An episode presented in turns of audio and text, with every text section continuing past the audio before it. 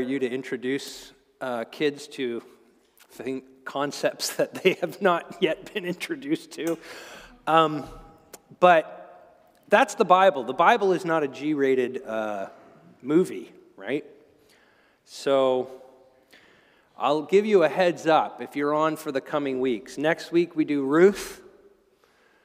Then the following week we do Bathsheba. Yeah. and then we do uh, then we do Mary on Christmas Day. That one will be all right. Although you still got some you still got some splaining to do. Uh, anyway, so what are we doing? We we are in a series this Advent season on the mothers of Jesus. These are the characters that Matthew records in his genealogy of Jesus. You can go to Matthew chapter 1, and you can read there the genealogy of Jesus, uh, in which there are a number of women mentioned. Now, the reason there's a genealogy at the beginning of Matthew is because in the ancient world, if you wanted to, uh, if you wanted to prove the fittedness of a person for a task, let's say, or an office, what you would do is you would show their pedigree. It was their resume. And the resume was actually their genealogy. And so Matthew, his purpose is to convince the Jews of the first century that Jesus of Nazareth is the long awaited Messiah. That is, he is the one who is the Israelites have been waiting for for a very long time who would come and bring the kingdom of God to them and restore their nation and bring peace and flourishing to, uh, to the world. And they've been waiting a long time for this and been waiting for and been, been introduced to various candidates for the role. Uh, and they have failed time and time again. And Matthew is trying to convince them that this Jesus actually fits the, the role. He is qualified for the job. Now, when you would do a pedigree like that, a genealogy like that. Of course, you're going to include great men, right? Like kings. So, David, King David's in Jesus' genealogy, and King Solomon is in Jesus' genealogy. Of course, they're going to be included. And you might include the, the patriarchs, depending on how much you know about the Bible. The Genesis stories of, of Abraham and Isaac and Jacob will be uh, familiar to you, and they're great men in the history of the people of Israel. And you might even include some women. Um, but respectable women, right? Like Sarah, Rebecca, um, Leah, these kind of women. Um, but Matthew doesn't do that. He includes the women that I just rattled off, and every single one of them is involved in something that taints their reputation. So last week we looked at a woman who pretended to be a prostitute. This week we're going to look at a woman who actually was a prostitute. Uh, in the coming weeks, we're going to see that sex scandals are part of the history of Jesus' lineage. Now, not only that, each of these women is either a foreigner so she's not part of the covenant people of God, the Israelites, that God entered a relationship with way back in Genesis chapter 12 with their father Abraham. They're either a foreigner or they're treated as a foreigner. Some of them were not sure if they're a foreigner, and they're certainly treated as a foreigner. Why on earth would Matthew do that? Why would he include, of all the people he could include, why would he include these women? Well, there's probably a number of reasons for it, but I'll tell you one anyway. In Matthew chapter 1, verse 21, after the genealogy is done, Matthew says that Jesus would come to save his people from their sin. That's why Jesus came into this world. And one of the things Matthew is doing when he highlights each of these women is that there is a history of sin in the very ancestry of this Messiah who has come. Now, if this, you know, slogan, he has come to save his people from their sin, if it applies to any of these women, it certainly is going to apply to Rahab. And what we're going to do is we're going to look at the life or the story of Rahab and see how she is saved. Because uh, it's, a, it's, it's tremendous. In Hebrews chapter 11, I forgot to put my little sticky note there, so I'm going to, it takes me a bit to find it. In Hebrews chapter 11, what is called the great chapter of the heroes of the faith. There's many people mentioned in uh, Hebrews chapter 11, people who have uh, been faithful to God in various ways. Rahab is actually mentioned. And she is mentioned in verse 31. It says this about her By faith, the prostitute Rahab, because she, was wel- because she welcomed the spies, was not killed with those who were disobedient. What we're going to do this week is we're going to look at the faith of Rahab. Last week we saw that Jesus the Savior comes to save us by grace, that it is not by anything we have done that we receive God's kindness. It is simply all of grace. It is a gift. We didn't earn it, we don't deserve it in any way. This week, we're going to see how we experience that grace or receive that grace by faith. We're going to look at five things. Uh, with Rahab here, with respect to her, her faith, we're going to see that her faith is exclusive. We're going to see that her faith is singular, that it is enduring, that it is active, and that it is a missionary faith. Five things. Let's go. First of all, we see that Rahab's faith is exclusive. The story is basically this Rahab, the prostitute in the city of Jericho, she gets up one day and she's getting ready for work and she hears a knock on the door. Maybe some early customers. She doesn't know. She opens the door. And lo and behold, standing in front of her are two Israelites. This is not good. This is the start of one of those days where you just want to close the door and go back to bed because you know everything is starting on the wrong foot. She meets these Israelites and she's heard about them, okay? She's heard that they have a reputation, that they are a dangerous people, that the, the people of Jericho, they better be, they better look out for it because they are formidable. In verse 2, it says, The king of Jericho was told, Look, some of the Israelites come here tonight to spy out the land.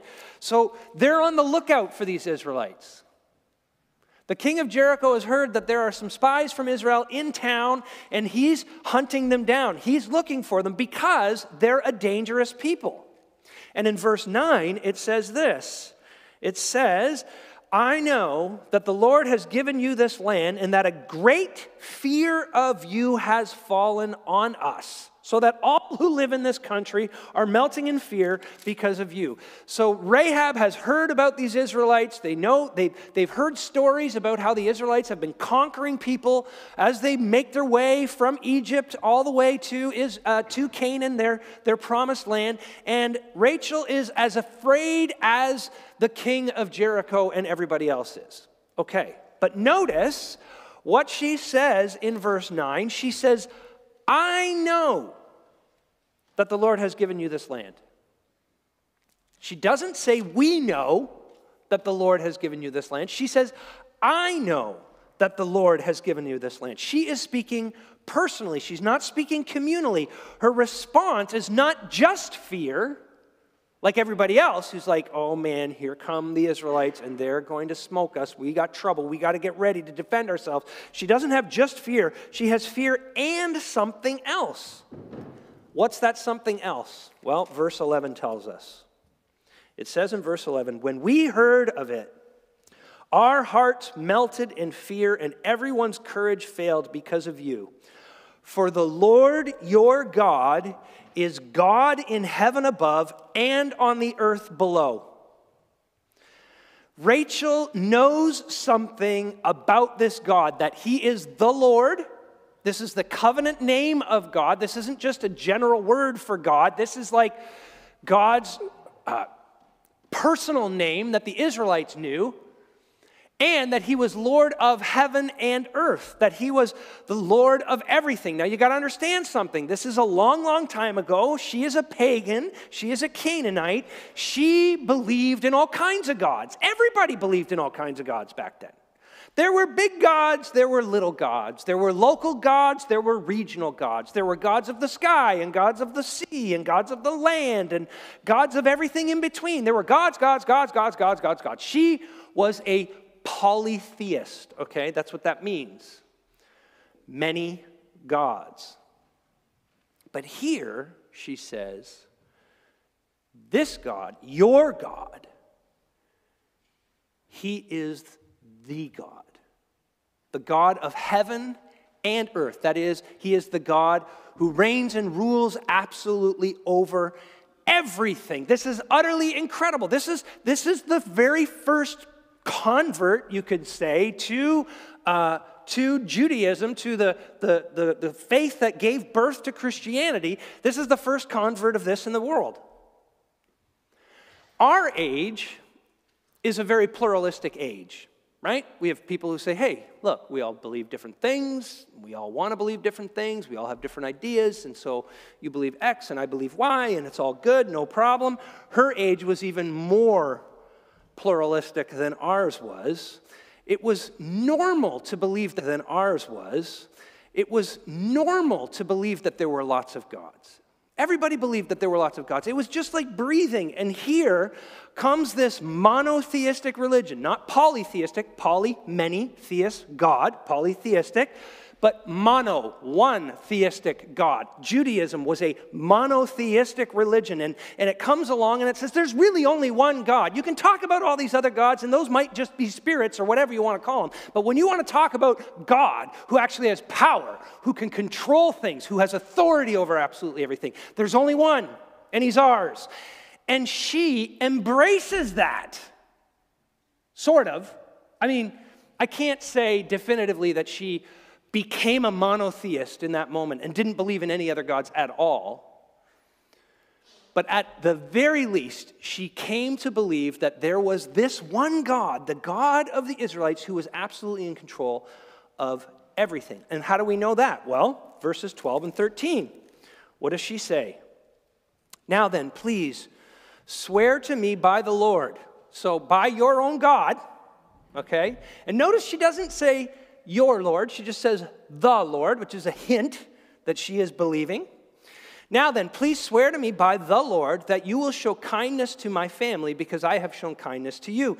Give me a sure sign that you will spare the lives of my father and mother, my brothers and sisters, and all who belong to them, and that you will save us from death.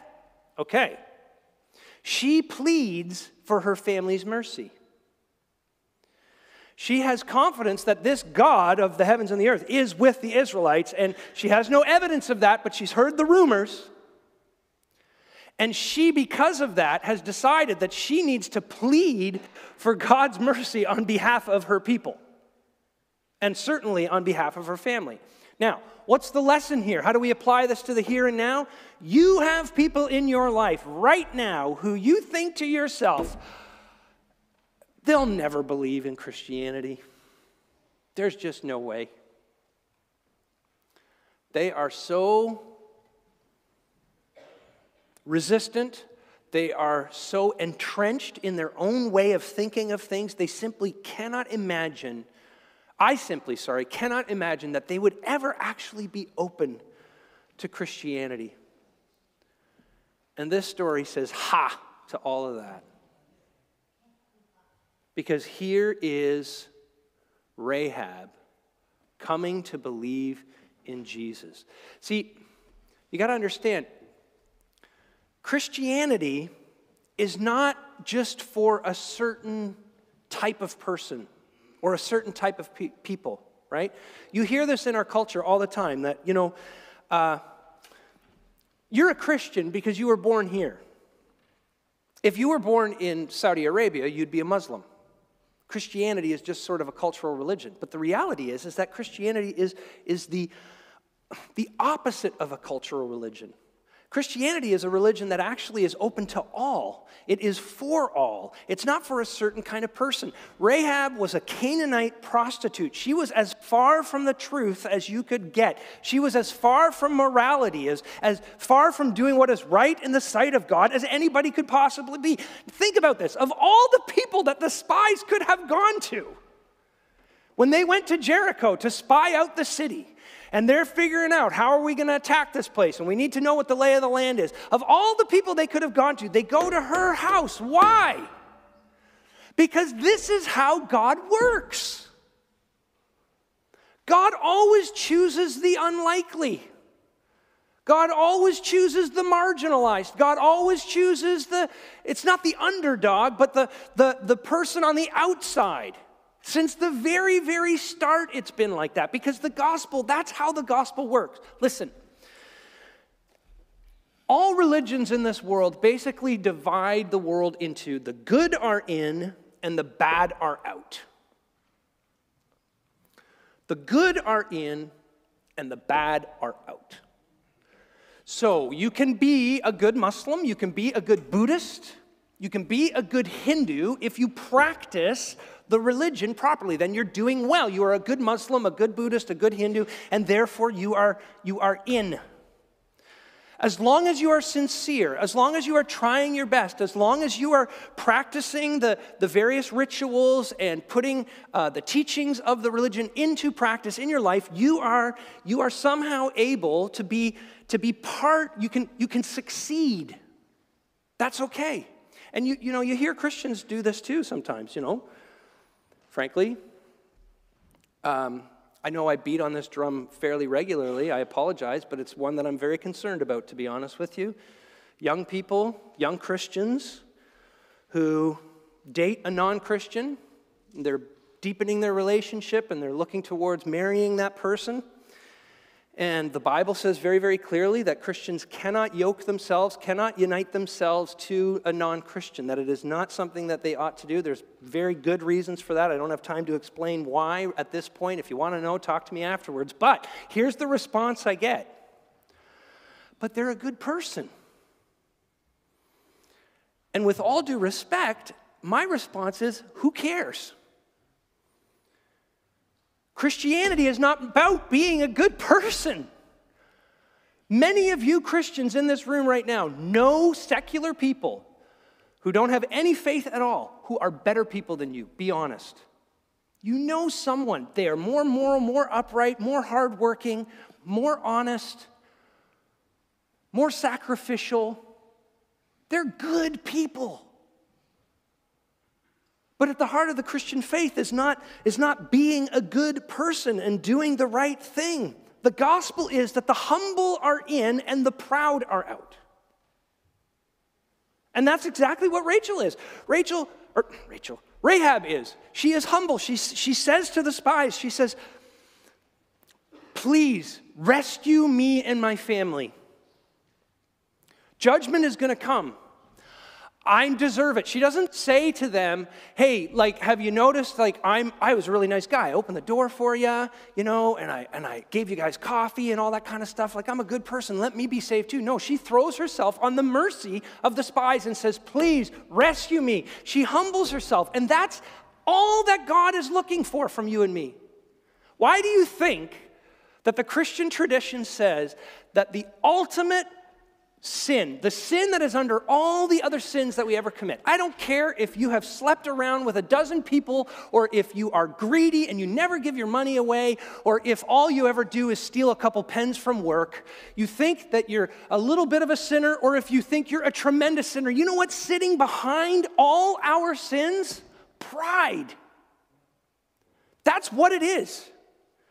It's saying to God, I don't want to submit to you. This, our culture right now, what do we say? I just got to be me. Live your own truth. You can go your own way. These are, these are all just different ways of saying the same thing. I want to run my own show. And, Chris, and look, Every religion in the world actually caters to that tendency because it says, here, do this, and you're in. What does that do? For those of us who are good at following rules and instructions and stuff, it just feeds our pride because we go, oh, I'm doing it. Yeah, I'm doing it. And some of us, we turn the Christian faith into that too, and we say, hmm, I'm coming to church. I'm there on Sundays when, when the World Cup final is happening at the same time as church. By the way, that's happening this year. 10 a.m., the World Cup final, December 18. I am already in a moral quandary. I'm there on those Sundays. I don't skip. I pray regular, I do all these things, and all it does is feeds our pride. But here is Rahab standing before you and standing before me and saying, Listen, all God wants from us is our humility, our willingness to admit, I don't measure up. I've made a muck of my life. I'm an absolute disaster. I'm putting my trust in you. Now, who, who is Rahab putting her trust in? Well, she's putting her trust in this weird promise that the spies make. The spies say, here's what you got to do you got to take this scarlet thread or cord, you got to put that over your house. And everybody stays in the house. And when we come, and we're coming, when we come, we'll see that thread, and we will not enter that house, and we will not attack anybody underneath that thread, that scarlet thread? Well, if you know your Bible well, that is a, a, a foreshadowing of the Passover. When the Israelites were in, were in, in Egypt and they were about to be freed, and God was, was bringing his greatest plague on uh, the Egyptians for refusing to give his people freedom, he said, I'm going to kill the firstborn in every home, but if you kill a lamb and take the blood of the lamb and put it on the doorpost of your house and stay underneath that blood, you'll be safe. When the angel of death comes, it will pass over you. That's why it's called Passover when the Israelites and when Jews today remember that event. But if you fast forward to the time of Jesus, there's a place where Jesus is walking, uh, walking along, and John the Baptist looks at him and says, Behold the Lamb of God who takes away the sin of the world. You see, this scarlet thread, way, way, way, way back in, Gen- in Joshua chapter 2, is pointing all the way to Jesus who lived for you and died for you, so that if you put yourself under his blood, if you entrust yourself to him, if you say, I don't deserve your mercy, God, but I am coming to you through Jesus Christ in his name, trusting in his perfect obedience, then you are saved. And that's for everybody. That's for the smart guy, the dumb guy, the rich guy, the poor guy. It's for the Asian, for the white person, for the black, person, and the brown person. It is for all of us who will humble ourselves, not all any of us who will try to prove ourselves. That's point one an exclusive faith. The other ones are a lot quicker. Let's carry on. Rahab's faith was an exclusive faith, but it was also a singular faith. Remember, everybody's afraid. Everybody's freaking out that here come the Israelites. Rahab's the only one who believed.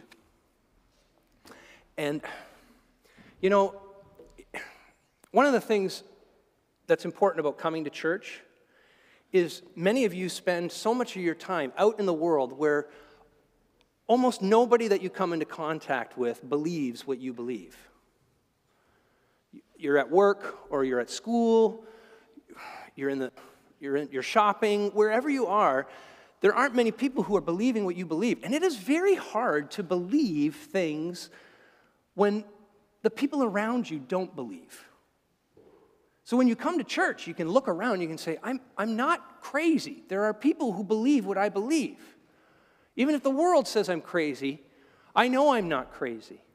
And it's very hard when you're in a situation where you are the, the vast minority of, of people and you have, have beliefs, and, and those beliefs, they start to rub up against the values of the culture a little bit. Man, oh man, the pressure to conform, the pressure to, to, to just ignore it, even in that space, it can be absolutely crushing. I don't know if I've used this before in this context, but it's like when you go to a, a hospital or a hotel and you press the button for the, for the uh, elevator, and the, the elevator stops and the doors open, and there's like eight people in the elevator, and you step into the elevator. I challenge you to try this sometime. Don't turn around. Just stand in there that way, facing the wrong way, and see how long you can do it. You will feel the pressure, the unspoken pressure to turn around. And now, as we start to see some of the, the values around us that are really starting to rub hard against Christianity, it's getting difficult, more and more difficult for us to, to, to be able to, to hold on to this so called singular faith. But remember what Jesus said. He said, When the world hates you, keep in mind the world hated me first. And he also said, Blessed are you if you are persecuted for my name's sake. She had a singular faith. Let's move on. She had an active faith. Listen, faith is not faith until you do something based on that faith. You can't sit around and say, Yeah, I believe, I believe, I believe, I believe, I'm a believer, and not actually take a step in obedience based upon that faith. James is not the only New Testament, or Hebrews was not the only New Testament writer to uh, talk about Rahab. James talked about Rahab too, and listen to what he says. This is James chapter 2, verse 25. In the same way, was not even Rahab the prostitute con- considered righteous for what she did when she gave lodging to the spies and sent them off in a different direction? Now, I know there's questions about Rahab lying here? Is it ever okay to lie? And that's a, an interesting theological question. But what James is getting at here is she had a faith that actually produced an action. You know, if, if, if you say, oh, I believe that that, uh, that, that doctor can, can perform a surgery that I desperately need, but you never actually let yourself lie on the table so that he can slice you open and perform the surgery, it does not matter how much you believe in his ability to do it. Faith is an active faith. It's not, it's not the thing that, that makes us right in God's sight, no, but it's a thing that produces action that demonstrates our faith. It was also an enduring faith. I mentioned the pressure before. But I'll say it again Rahab did not crack under pressure. Think about this, okay? I got this from Charles Spurgeon, and he said it in a much more eloquent, flowery way than I'm going to say it. Imagine, imagine Ahab, what she could have been thinking. These two spies come, they say that we're coming for you and she can say, Well, yeah, okay, you're coming for me. But the, the rest of the Israelites, they're all still over on the other side of the, the Jordan River. And in order for them to ford the river and get to our side, they're going to have to go way north because that's where the shallow water is. They can't get through uh, right across the, the water here. So they're going to have to go way north. And when they get over way north, they're going to have to come down through all these other tribes and, and have to defeat them. And even if they do defeat them, their forces are going to be like seriously diminished by that process that by the time they get to us we'll have no problem with them. And besides we're jericho we've got the wall. Nobody has ever ever been able to defeat us because of our awesome wall. She could have said all those things. And think about this.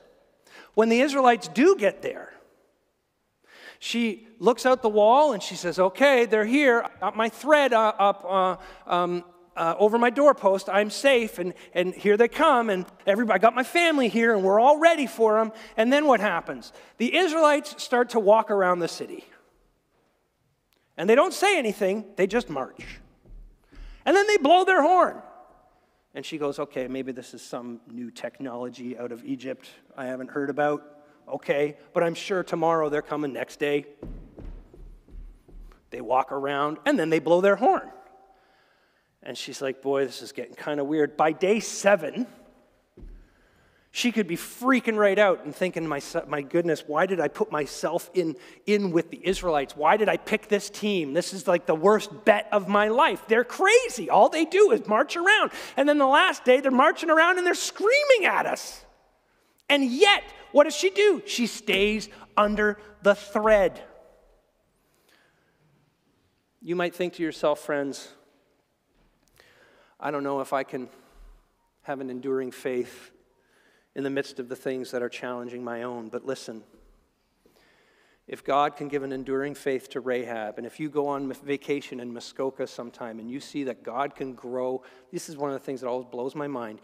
You go to Muskoka and you see these rocks, these sheer rocks, and some honkin' cedar is growing out the side of the rock and growing straight up. There's, there's like no soil, it's all rock, and this massive cedar tree is growing out of it. If he can do that, he can create an enduring faith in your paper thin soil of a heart.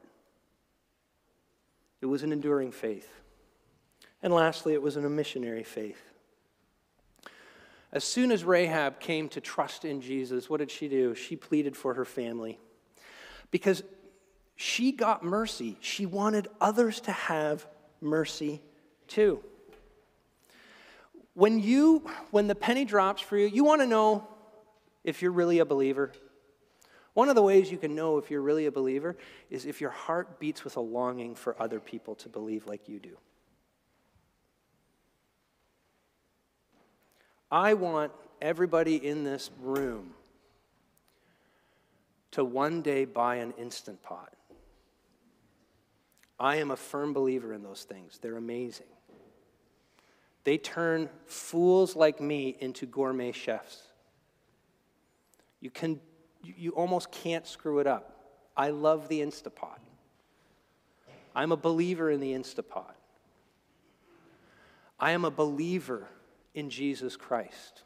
I am a believer in that the fact that he shed his blood for a sinner like me. He willingly died on the cross for me. He willingly laid down his own riches and glory and majesty. He set it all aside. He came into this world. He wrapped himself in flesh. He endured the humility of, of, of behaving like humans and being among them.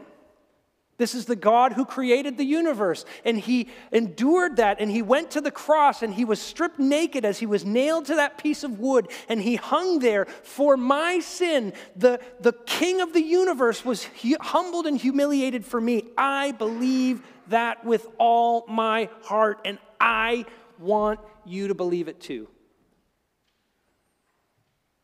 And people might say to you, well, your attempt to convert me, you go ahead, have your beliefs, but but don't try to convert me of your beliefs. Come on. We should all be allowed to just hold on to our beliefs. That's a belief statement. When someone says to you, we should all just believe whatever we want, they want you to believe like them. How come they're allowed to tell you to believe like them? You're allowed to tell them to believe like you. Wrestle through the ideas together, wrestle through the claims together, wrestle through the satisfaction together. What makes more sense of the world? What makes more sense of my experience? What what brings me hope and joy. Rahab had an incredible faith. She was a Canaanite prostitute, an ancestor of our God. May we have a faith that is even just a, a fraction of what Rahab displayed. And thankfully, it's not how much faith you have that saves you, it's a true faith that saves you. Remember, when the Israelites were freed from Egypt, there were people walking through that Red Sea saying, This is awesome. God rocks. He obviously is the best. And we are we are killing it over here on our way through the Red Sea. And there are other people walking through the Red Sea going, oh man, we're going to die, we're going to die, we're going to die, we're going to die. Both of them got through. It's the object of your faith that matters, not the amount of your faith that matters. And Jesus is the perfect object of our faith. Let's pray. Heavenly Father, Thank you, thank you, thank you that you save us by grace through faith. Oh, the pressure is off, Lord, to perform. Thank you for that. Thank you that you just accept us in the mess that we are. And we pray, Lord, that that, that truth would just be pounded deeper and deeper into us as we study these mothers of Jesus who who come with baggage who come with stories of pain, sometimes of being abused, sometimes of being big sinners. And yet, every single one of them was, was welcomed into your family. And if you'll do that for them, we know you'll do that for us too. I pray for anybody here, Father, who, who does not know you that way. I pray, Lord, that they will see in, in you a God who is welcoming, a God whose arms are open wide to receive any and all who would lay down their pride and put their trust in your Son, who is so worthy of our trust. In whose name we pray. Amen. All right, guys, if you are in grade five or six, you are free to join your teacher for sermon breakout. And because of the timing, we do have uh, we do have an opportunity now for a question or two. Uh, we like to, when we have time, to provide an opportunity for you to ask questions after the message, to share, uh, you know, ask something that you, you would like clarification on. Uh, we can go deeper into one of the points, perhaps. You are free to ask right now. You can text my phone number, it'll be up on the screen momentarily. I'm sure my phone number. Yep, there it is. Uh, or you can just raise your hand and ask me right now.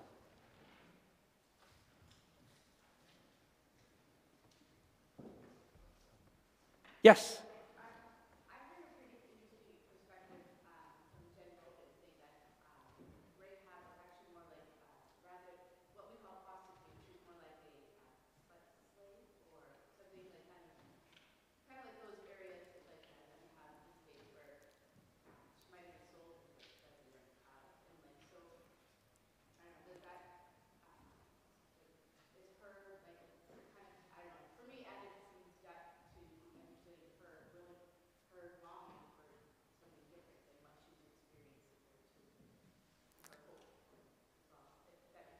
Yeah, so uh, the so this was more of a comment than a than a question, but saying that um, there are theologians that that argue that Rahab, you know, was was we prostitution didn't work in the ancient world in the same way that it would work here in the modern Western world, although that's not true because there's human trafficking happening around us right now. But uh, she was she was likely. Some argue that she was likely. Uh, an indentured slave as uh, working in her working in her role.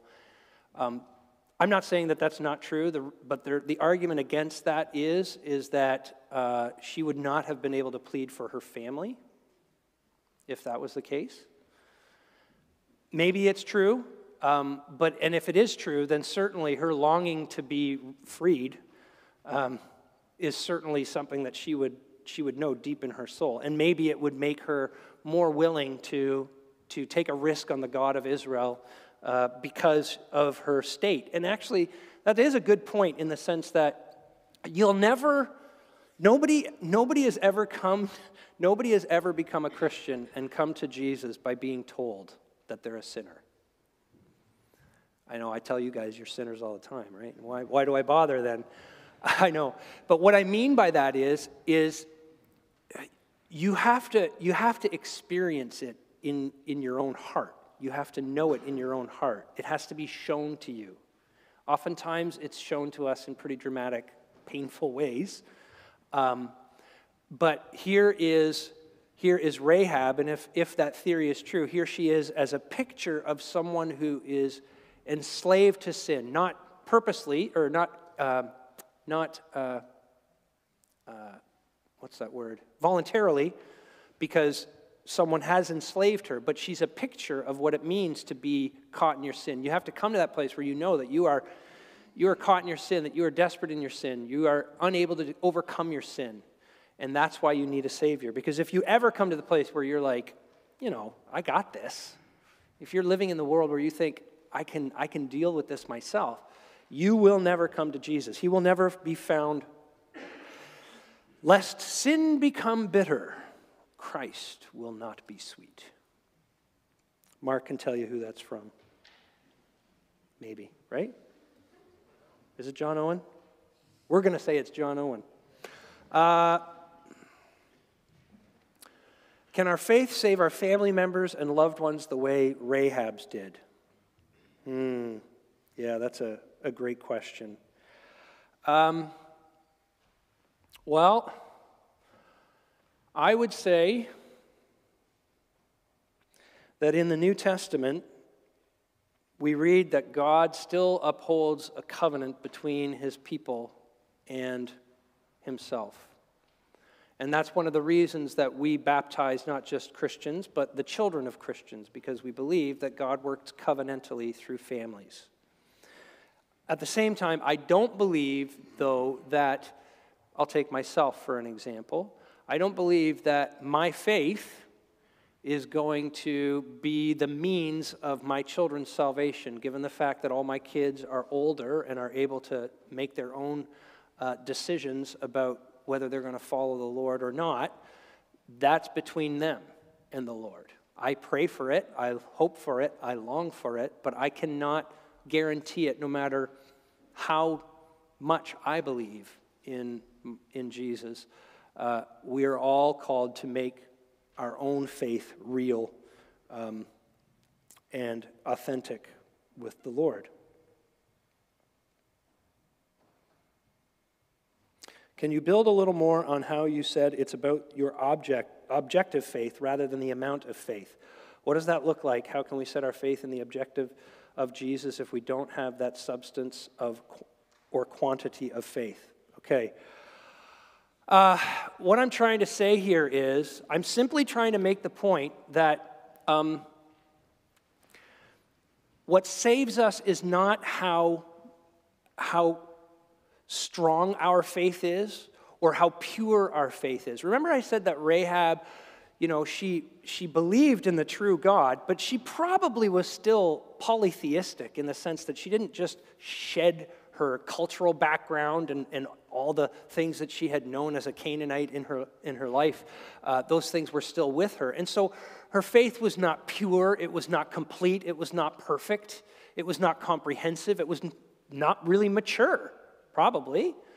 But that didn't matter because it was the, the, the, the quality of faith in the sense that she had the right object of faith that mattered. Like if you, if you're like, let's say you run off a cliff and then you're like, oh no, I ran off a cliff. I'm about to fall and die. And you're hurtling towards the earth and you see a root of a tree sticking out of the cliff.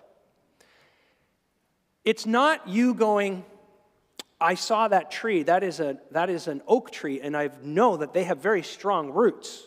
So that, that, that, that root will definitely save me. It's not that that saves you. It's not you recognizing that it's a strong root, that it's a thick root, that it looks like it's got a lot of life in it, and that it can bear your weight. That's not what's going to save you. What's going to save you is reaching out and grabbing on the root.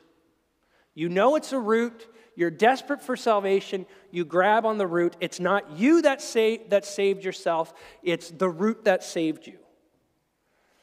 And you can grab that root whether you are knowledgeable about forestry. Wow, this is really going. Uh, and you know all about the root systems of different types of trees, or if you know nothing about it, except that it's a root and you grab it. That's what I'm trying to say. Maybe I'm not saying it really well. Okay, I'll give you one more really quickly. This is the one I use all the time, never fails. If this does not work for you, questioner, I don't know what else to say. You're in the desert, you're dying of thirst, you're running along. No, you're walking along because you're dying of thirst. You see a well, you look in the well, you go, oh, water! But you can't get to the water because there's no bu- bucket or rope. If you're going to dive in the well, you're going to drown and die. So you keep walking. But as you walk, you find a rope with a bucket and you go, Hallelujah, I'm saved. You grab the rope and the bucket. You run back to the well. You drop the rope and the bucket into, into the well, only one end. And you pull up the, the rope and bucket and you drink from the bucket and you say, Hallelujah, I'm saved. What saved you? Huh? The water saved you. Did you need the bucket and the rope? Yes. Did you have time to test whether the rope was strong enough to hold the bucket or not? No. You just saw, this is what I need. You grabbed it knowing as little as about it as possible, and you used it to drink the water. That's what I'm talking about. Jesus is the water. Everybody here now knows enough to put their trust in the water. Jesus lived the life I should have lived and died the death I should have died. You don't need to know any more at this time. That's all you need to know to be saved. I know it sounds too easy, doesn't it? And that's one of the critiques of Christianity is that it's too easy. But my response to that is a religion that is so different from every other one and sounds too easy to be true, it probably is. Mic drop. Boom.